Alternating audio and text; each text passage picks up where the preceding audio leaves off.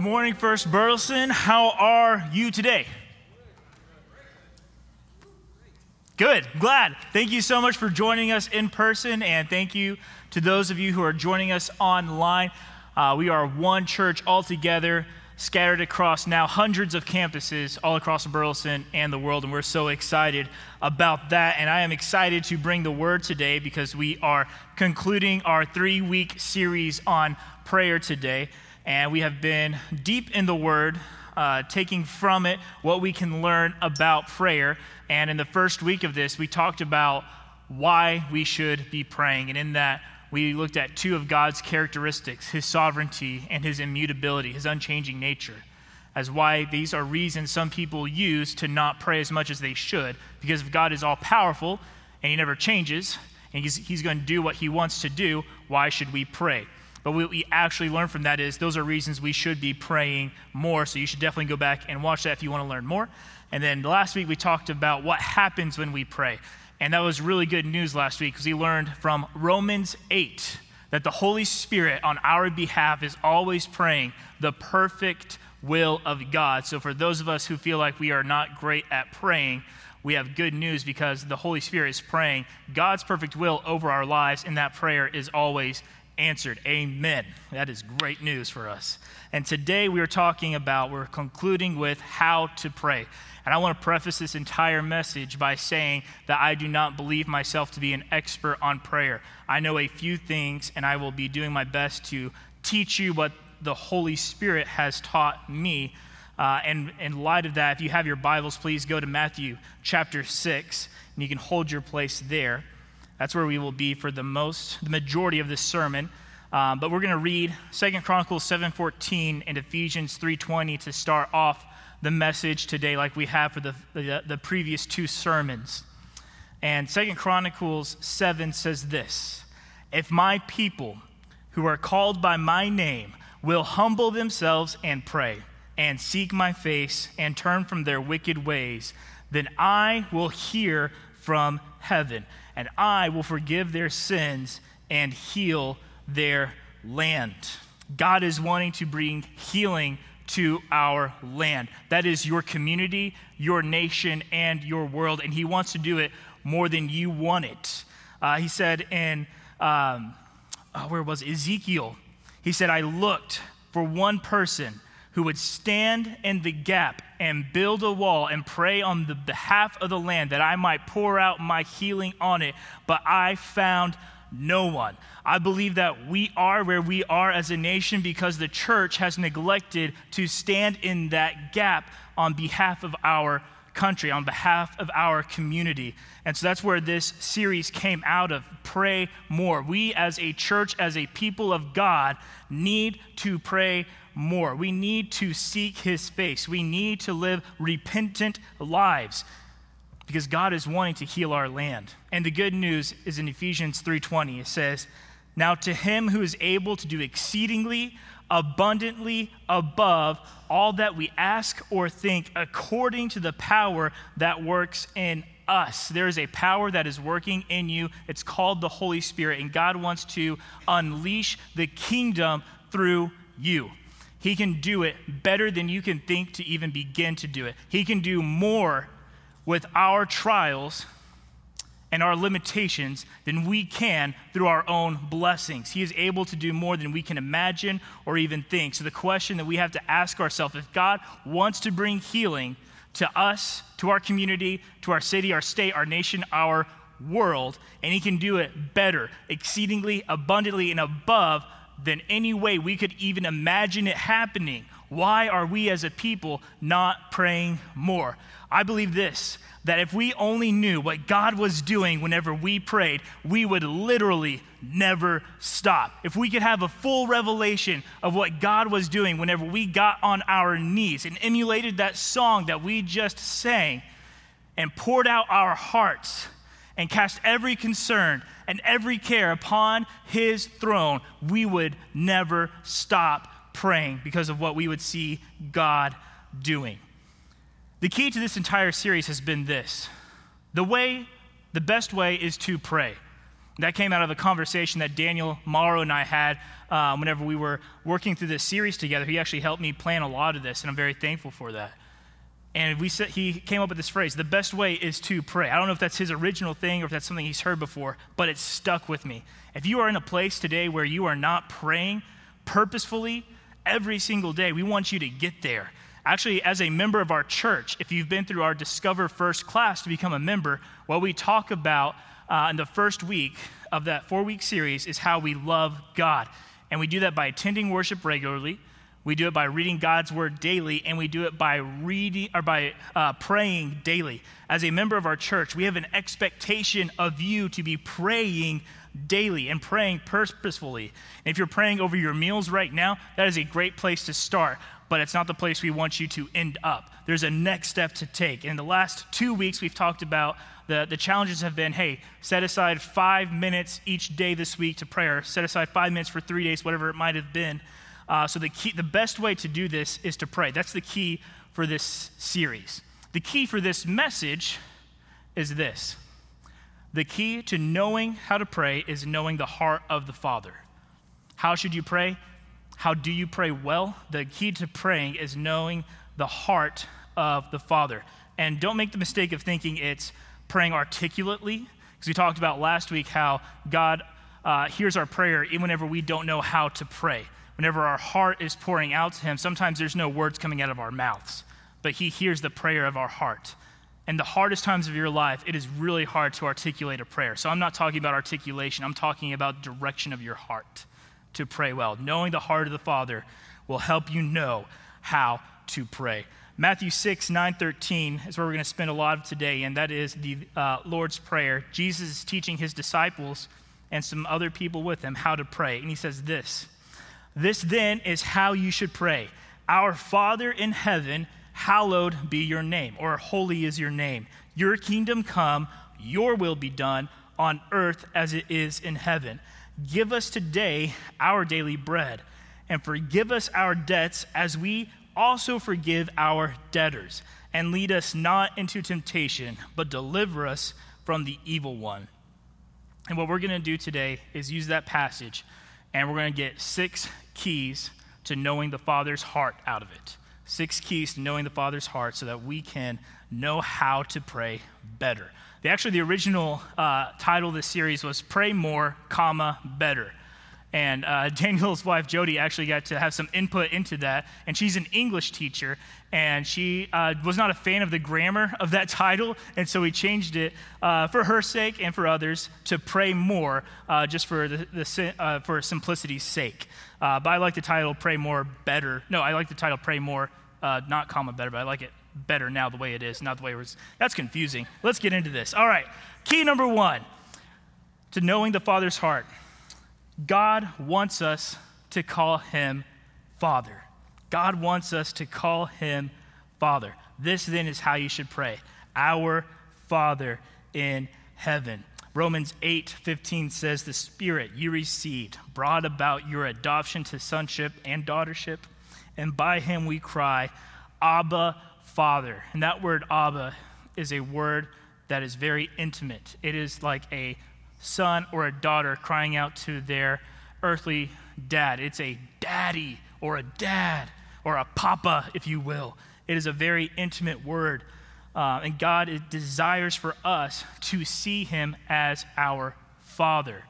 And that's not a high concept for us to understand. We know what it means to have a dad. Uh, most of us do knows what it knows what it means to have a dad. Some of us don't know what it means to have a good dad but we have a good Father in heaven.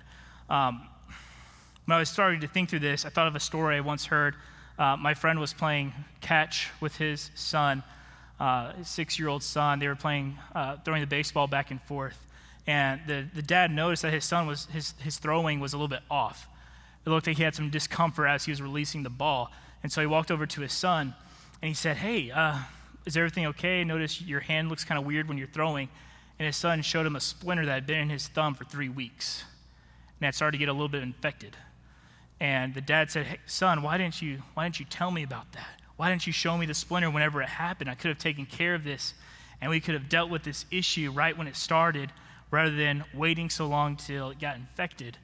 And the son, this guy was a business owner, he's a busy guy. And so the son looks at the dad and says, Well, I just know you're, you're busy all the time. I didn't want to bother you with something this small. We have a God who wants to deal with the little things in our lives. He cares about your splinters. And if you can understand that, it will drastically change the way you pray. Some of us, we have this idea of God as being so big and so powerful, so mighty, that maybe He doesn't care about the little details of my life. Maybe He doesn't have a care or a concern for whenever I have a stub toe or something just goes wrong throughout my day. But we have a God who wants us to throw all of our cares, all of our anxieties before Him. He wants to get down next to you and pull that splinter out of your thumb. He wants you to come with the little problems because he's a good father. And he's up close and he's personal. He's not far away and a lofty concept that we can't even begin to comprehend, but he is a near to us God who wants us to cry out to him, Dad. That's who he is. That's the first key. The second key is this God's name deserves the highest honor. Our Father in heaven, hallowed be your name. Holy be your name. Set apart is your name. Revelation 4:11 says this, "You are worthy, our Lord and God, to receive glory and honor and power, for you created all things, and by your will they were created and have their being." It's key number 2 that God is so holy and so deserving of honor that makes key number 1 so hard for us to comprehend. He wants us to call him dad, yet that's difficult for us to understand because, because it seems like a contradiction almost. That he wants to relate to us as up close and personal as father, yet he is unrelatable in his glory and power. He's unattainable in the way we can understand him. His name is worthy of praise, but here's what people don't often understand he wants us to know how great He is and how powerful He is and how big He is so that we won't be tempted by a lesser counterfeit. Whenever I was young, one of my first memories is of my sister and I wrestling with my dad. I was probably four, maybe five years old and we would be in the floor of the living room and i would run and tackle my dad and he would act like it was the hardest blow he ever received. He would knock back and be like oh you got me and i would feel really good about myself. Like that was great. And that's how it would usually go. He would let me get him in a headlock and let me pin his arm down. And then every once in a while though he would just grab me hold me up above his hand, his head and twirl me around or something, or just display how strong he was and how futile my efforts actually were. And in those moments where I was absolutely powerless next to an all powerful, from my perspective, person, I didn't feel discomfort in that. I didn't feel like, oh, he's so strong, I can never be like that. I felt so much comfort in knowing how strong my father was whenever we fully understand the might and the power of God, it does not diminish his up closeness, his fatherly attributes. It actually increases them because your dad wants you to know how big and strong he is so that you will be comforted and have peace and joy and knowing that he has you in his arms. And so, whenever we pray, know that your God your dad is a big God, and he has you in his arms. 1 Samuel 2 2. There is no one holy like the Lord. There is no one beside you. There is no rock like our God. Praise your Father because he's good and he has you. Key number three when we pray, know that God wants your will to align with his will. Your kingdom come, your will be done on earth as it is in heaven. Jesus in Matthew 26 displays what is the most honest prayer in the entire Bible. He is about to go before the cross. And it says that in this prayer that he is concentrating and focusing so hard that his pores even begin to bleed. And it says this in verse 39 Going a little further, he fell with his face to the ground. The Creator with his face to the creation. And he prayed, My Father, if it is possible, may this cup be taken from me, yet not as I will, but as you will. Not as I want, but as you want. Jesus modeled what it meant to follow God. Uh, it says very clearly in Scripture that he only did what he saw the Father doing. He spoke with his voice, he walked with his feet. God's will was Jesus' will. And understand this that Jesus was fully God, wrapped in human flesh, fully God and fully human. And in his power and in his divinity, limited that part so that he could model what it meant to fully follow after God. And so we see Jesus saying, Not as I will, but as you will. And if Jesus can say that about to face torment, torture, pain beyond imagination, I don't know if there's anything in my life that I can't say, Not my will, but yours. He modeled it for us. Following God is always going to come with a cost. Your salvation was freely given, but by saying yes to Jesus, you say no to other things in your life. There will always be a cost. And whenever you follow your own will, there is a cost as well. There's a cost to chasing after the dreams and desires that aren't in line with what God wants for you. When you follow God's will, the end result is always going to be so much better than whatever you paid to follow it. You might have to say no to a job opportunity or say no to marrying that person because that's not in God's will for you. That's not in line with what God wants for you. But saying no to that, the end result will always be so much better because God has something better for you. And in this, whenever you follow after your own will, the cost is going to be so much more than whatever you might have received from it the cost of following your own ways is going to be so much more than what it would have cost you to follow after God. I have never seen a man or a woman who lived their life fully for God and lived to regret it. I have never seen the righteous forsaken, ever. I've not seen it in my life. So, whenever you go to God in prayer, you can come to him honestly, like David does in many of the Psalms, and saying, God, I don't understand why this is happening. I don't understand why you're doing this. I don't understand your will or your ways. But Lord, not my will, but yours. That is where we need to end up in our prayer. Not what we want, but what you want. The good news is that God wants to care, take care of that splinter, or take care of that pain, take care of that hurt, take care of that confusion, that thing that you don't understand why that's happening to you. But the place He wants you to end up is in line with His will. And it can hurt sometimes to get there because saying yes to Him means saying no to something else that maybe you want. But the more you do it, the more your will automatically starts to align with what God is willing for you. And in that, there is sanctification. You become more Christ like. So continue to pray after that. Pray that God's will is done for your life. That's our third key. Our fourth one is this understand whenever you pray that God is wanting to display his provision for your life. He said this Give us today our daily bread. And this verse comes soon after. In the same breath, he teaches us how to pray. He also teaches us in Matthew 6 31. So do not worry, saying, What shall we eat? Or what shall we drink? Or what shall we wear? For the pagans run after all these things, and your heavenly Father knows that you need them. But seek first the kingdom and his righteousness, and all these things will be given to you. There are several aspects of the kingdom of God that are paradoxical.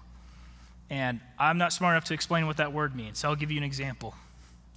Uh, in the book Catch 22, it states that pilots, combat pilots, can get out of combat duty, this is during World War II, if they are psychologically unfit.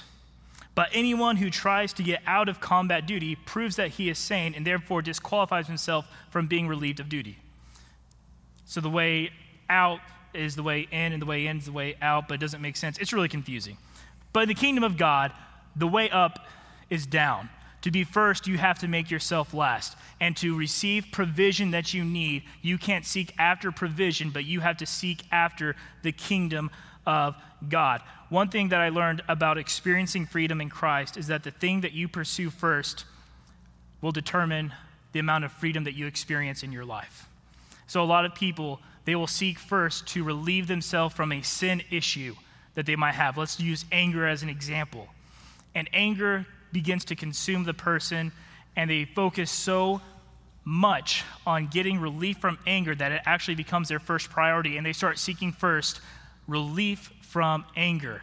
And what they have done is prioritize the issue over that which can heal the issue and that which can bring freedom and speak healing into the issue. Whenever you seek the kingdom of God first above all things and allow everything else in your life to come underneath the kingdom, the kingdom now has the authority and the power to bring healing into every area of your life. So, what you seek first gets to prioritize your entire life. So, when you seek first the kingdom, you allow the kingdom to speak into you, you allow the Holy Spirit to guide you. Whenever you seek first relief from that sin issue, that becomes your entire focus, and everything else is subject to it. This is true with our finances as well. This is why actually God tells us to tithe. This is a reason why He tells us to give a 10% tithe to the church. Because whenever we take it all and we say, I'm going to do with this what I will, we don't allow God to speak into how we do our, or how we handle our finances. And some of us, the truth is, is that we have more than we need, and it's become a burden to us. Because we've been blessed, it's become a burden because we, ha- we don't know what to, it's not that we don't know what to do with all the cash in our bank. That's not the issue. But we have misappropriated what was meant to be a blessing, maybe bought more than we were meant to, and now that which was more than what we needed has become a burden to us because it has actually tied us into debt and other things that can be very hurtful and harmful to us. And that's why we actually have financial peace classes here at First Burleson. That's why we help people get out of debt. When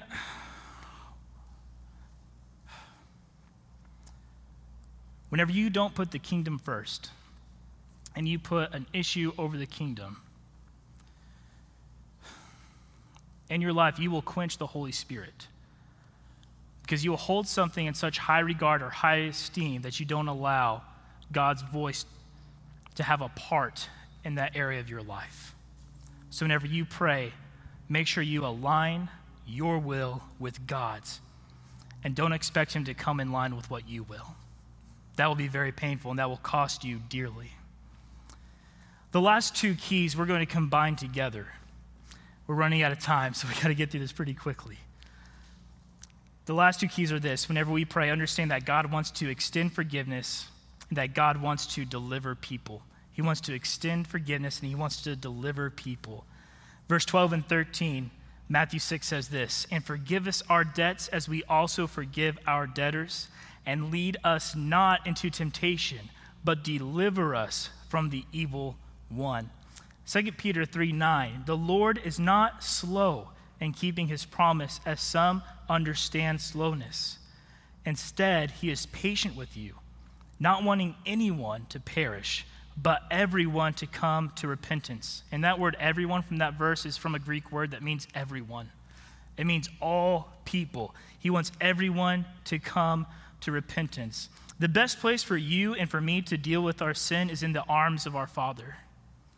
Whenever we have any kind of issue in our life, God wants to be there for us. He doesn't want to be there, He is there for us.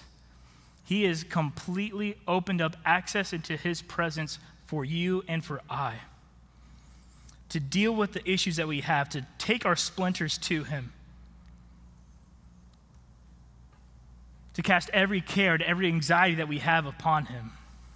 Isaiah 61 1. A, a verse that Jesus directly quoted. He said, He has sent me to bind up the brokenhearted, to proclaim freedom for the captive, and release the darkness for the prisoners. Captives, these are people that are in bondage because of somebody else's actions. And you and I have been in bondage, or we have been captives because people have hurt us. And we have refused to forgive them or refused to um, allow God to heal those pains that we have from those wounds. And we're all also prisoners. We're people in bondage because of our own actions and our own sins have led us to put ourselves in positions where we hide that thing from God, whatever it might be, because we want to control it and we want no one else to see our mess. We don't want God to deal with that issue that we have because we want to be able to take care of it ourselves. So rather than subject it to the authority and the power of the kingdom of heaven. We prioritize our own issue above it. And we say, I can fix this on my own. I can bring healing to my own situation. I don't need God to speak into this because I got it. But the truth is, is we don't. We don't got it. And God is wanting to extend forgiveness from where you have hurt yourself through sin and where from other people have wronged you and sinned against you. And he wants to be that up close, personal father who comes next to his son, who wants to take the tiny splinter out of his hand. And he wants to show you how strong he is, how he's able to take care of those things. But our first intention really is to hide. And there was a boy who was practicing with a slingshot, and he was terrible. Couldn't hit anything his grandmother's duck was walking across the yard and he thought, I'm, I'm going to shoot at it. I'm not going to hit it. It'll be fine. Pulls it back, lets it go. Duck's dead. Bullseye. Got him. And he freaks out. His sister sees it happen. And she says, You're in so much trouble. And he starts pleading and saying, I'll do whatever you want. I'll start doing your chores. Just don't tell grandma, please. And so he ends up washing the dishes and vacuuming and cleaning her room. And finally, he's had all he could stand. And so he goes to grandma and says, I am so sorry. I was playing with my slingshot. Didn't think I'd hit your duck, but I did. I killed it. I'm so sorry. The grandmother says, I know. I was in the window and I saw the whole thing happen. I wondered how long you were going to let your sister keep you in slavery. That's where a lot of us are, though because we don't want to deal with the issues that we have in our lives. We've allowed the enemy to keep us in a place where we won't go to the one person who can bring forgiveness to us. And I know whenever you see our country today, that you probably have some worry and anxiety. I want us to end this series. We're going to read back over Second Chronicles 7:14. It says, If my people who are called by my name will humble themselves and pray and seek my face and turn from their wicked ways, then I will hear them from heaven and I will forgive their sins and heal their land. And he will do it exceedingly. He will do it abundantly. And he will do it above all that we could ask or that we could think. And that's true for your life as well. There are things in your life that God desperately wants to come alongside of you. The things that you think are splinters and maybe even full bone fractures, whatever it might be, whatever is paining you today, whatever is causing you worry or concern or anxiety, God wants to deal with those things in your lives because He is a good Father who is very near to you and He is strong enough to be able to deal with those things. He's big enough to heal your littlest concern and your greatest. And for our country, I don't know about you, but I'm tired of seeing people sick and hurt. I'm sick of seeing injustices being played out on a daily basis. And it makes me even more angry that as I see these things, they're being politicized. And victims are used as political props. And it's happening on the side that you support and the side you, you're against. It's happening everywhere. I want great things for Burleson. I want to see Burleson become a better place for everyone. I want great things for the United States. I want to see people healed and saved. I want to see people equipped in serving the kingdom of God.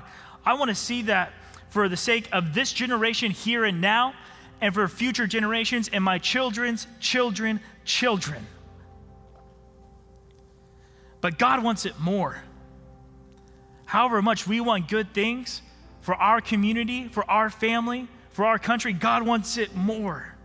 So why are we not praying more? He wants to bring healing, so why aren't we praying for it?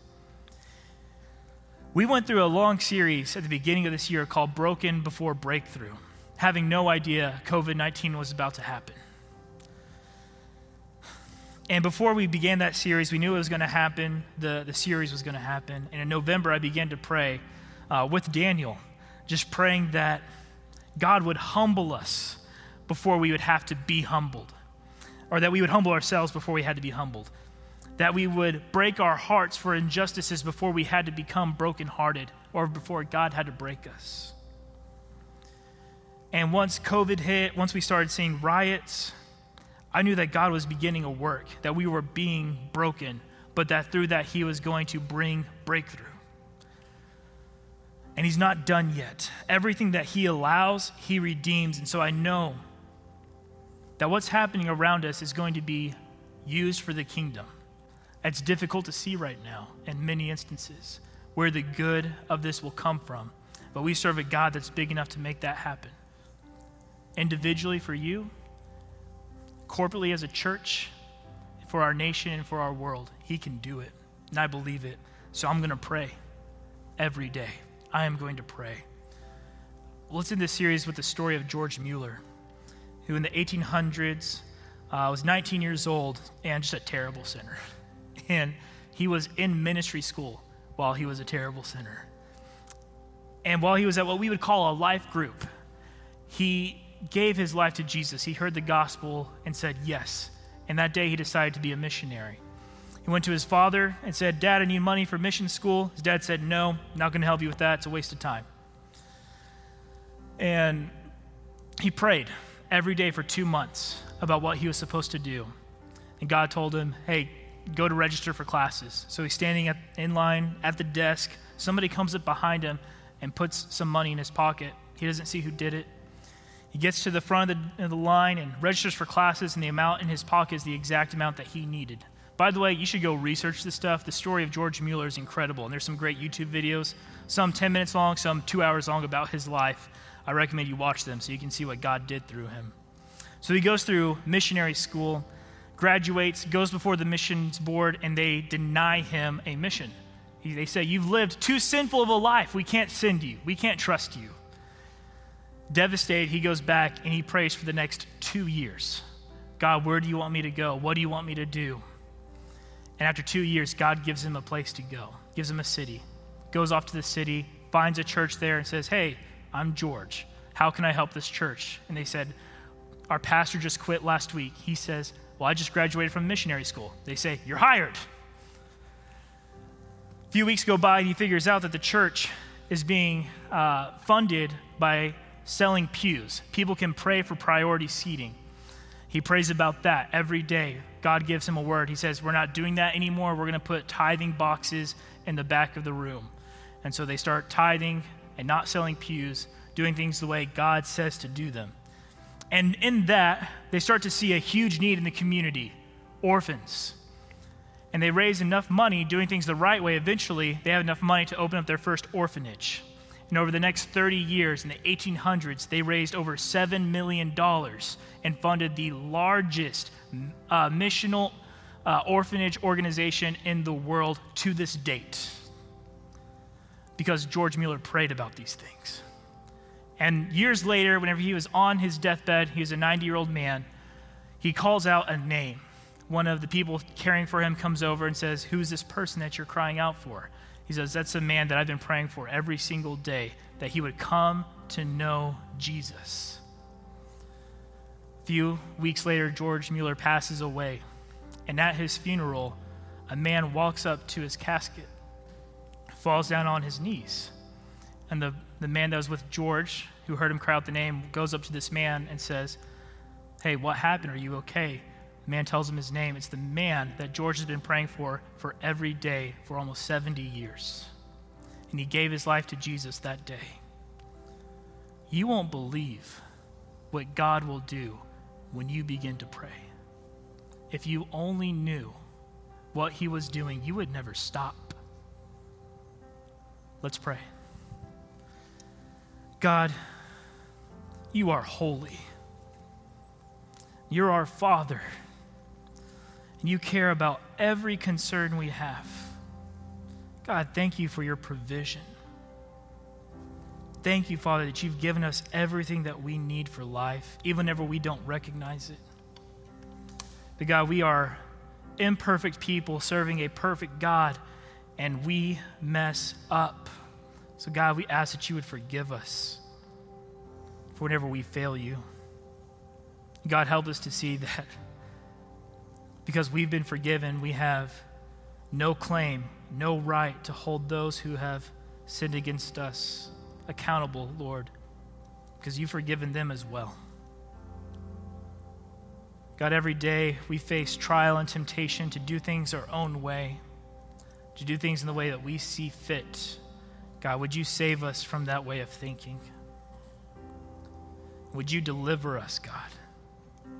Lord, I lift up the person watching online or here right now that doesn't know your name, who has never made Jesus their Lord.